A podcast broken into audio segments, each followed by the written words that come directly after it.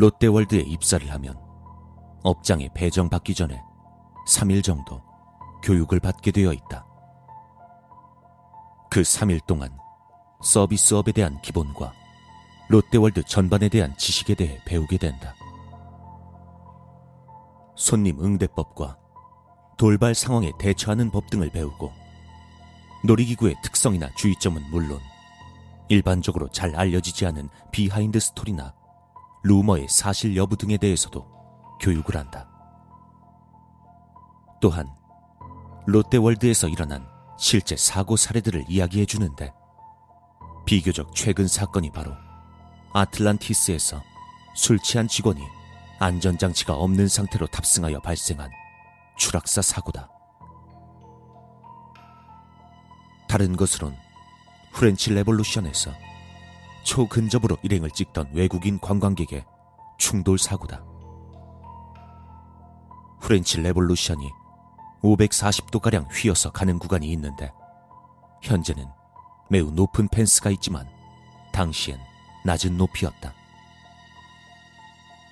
그리고 다른 두 개의 사고는 모두 해성 특급에서 발생했다. 열차 점검 중이었던 알바생이 열차 본체를 수동으로 밀다가 빨라진 열차에 다리가 끼어서 쇼크사한 사건과 지금보다 해성 특급의 키제한이 낮았던 시절에 남자 아이가 추락사한 사건이 그것이다.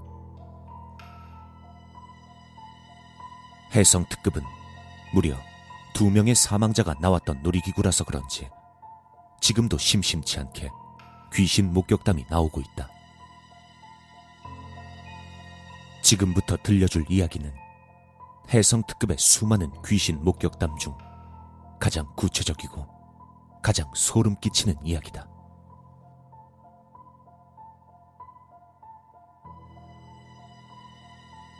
그 일이 일어난 건 2015년. 메르스 사태로 인해 너도 나도 집 안에서 숨어 지낼 때였다.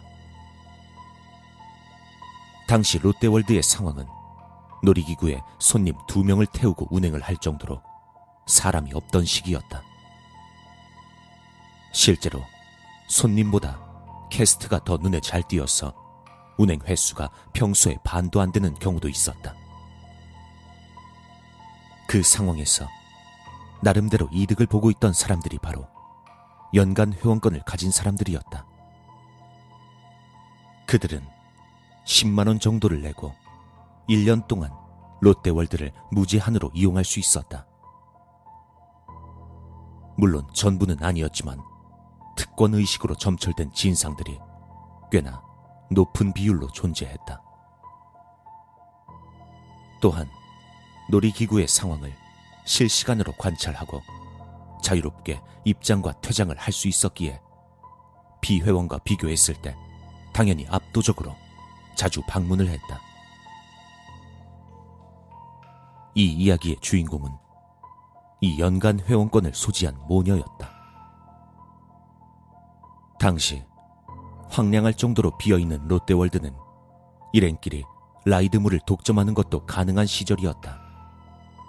탑승물이 재미있다면 대기 없이 몇 번이나 다시 탈 수 있었다. 그리고 이 이야기의 주인공인 여자아이는 해성 특급을 굉장히 좋아했었다.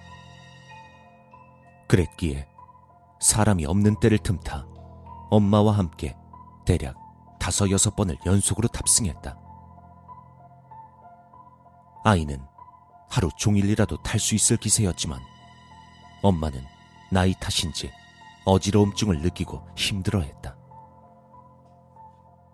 조금만 쉬자는 엄마의 말에도 딸은 계속 더 타자며 때를 썼고 아이가 도저히 진정하지 않자 어머니는 결국 아이를 혼자 태우기로 결정했다.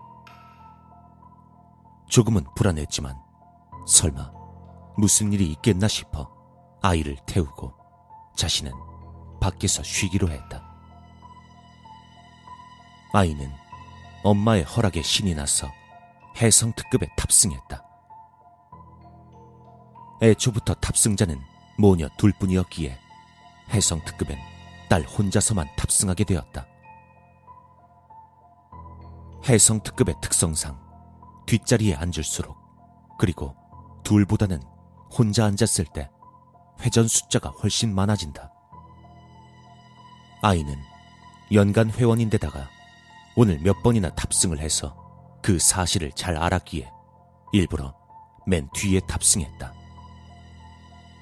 그리고 열차는 아무 이상 없이 출발했다.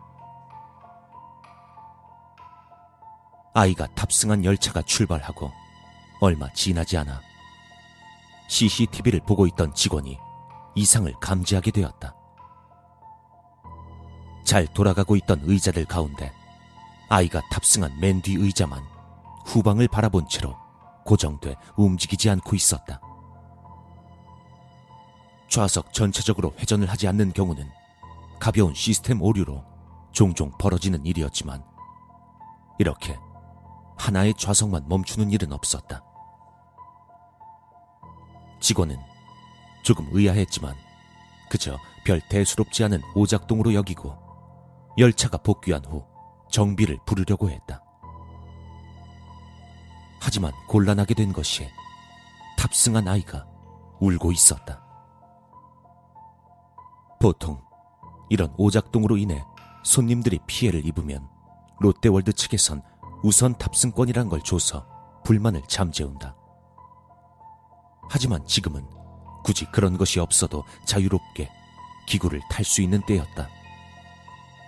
게다가 연간 회원이었으니 모녀가 마음을 먹고 항의한다면 일이 굉장히 골치 아파진다. 그래서 직원은 급히 탑승장에 있던 알바생을 불러서 상황 설명을 하고는 애가 하차하면 잘 달래주라고 이야기했다. 다행히 엄마는 이 상황을 모르고 있으니 아이만 잘 달랜다면 괜찮을 거란 판단이었다. 내용을 전달받은 알바생은 아이를 달래기 위해 탑승장에서 대기하고 있었다. 하지만 기다리던 열차가 들어왔을 때 알바생은 약간 의아해했다. 분명히 고정되어 안 움직이던 맨 마지막 좌석이 탑승장에 들어오자마자 정상으로 돌아왔다. 하지만 그 알바생 역시 그저 특이 케이스라고 생각하고 본인의 임무를 수행하기 위해 아이에게로 다가갔다. 그 아이는 안전 레버가 풀리자마자 바로 뛰쳐내리면서 울고 불고 난리도 아니었다고 한다. 알바생은 어쨌든 아이를 진정시키기 위해 토닥여 주었다고 한다. 괜찮다고. 별거 아닌 고장이라고.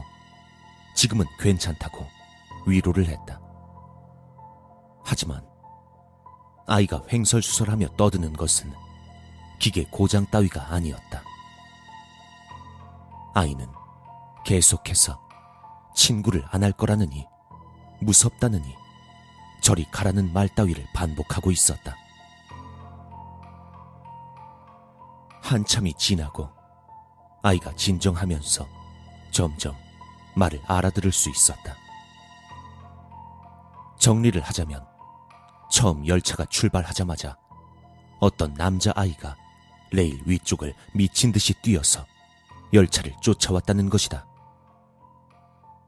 그러다 뒤를 볼 때마다 점점 가까워지더니 결국 따라잡아서는 자기가 앉아있던 좌석에 매달려 계속해서 말을 걸었다고 한다. 나랑 친구할래? 나랑 여기 계속 있자. 왜 혼자야? 대답해봐. 아이는 그 상황도 무서웠지만 그 남자아이의 얼굴이 가장 무서웠다고 한다. 피투성이에다가 여기저기가 찢어져 흉한 얼굴. 그 끔찍한 모습에 대답도 하지 못하고 울기만 했던 것이다. 다른 사람들이라면 아이가 겁을 먹고 헛것을 봤다고 생각할지도 모른다. 하지만 앞서 언급했듯이 실제로 해성 특급에서 추락한 남자아이가 있다는 사실. 그리고 여자아이가 묘사한 귀신의 모습이 실제 사고 당시 남자아이의 모습과 소름 끼치도록 똑같다는 사실은 아이가 단순히 헛것을 본 것만은 아니라고 말해주고 있다.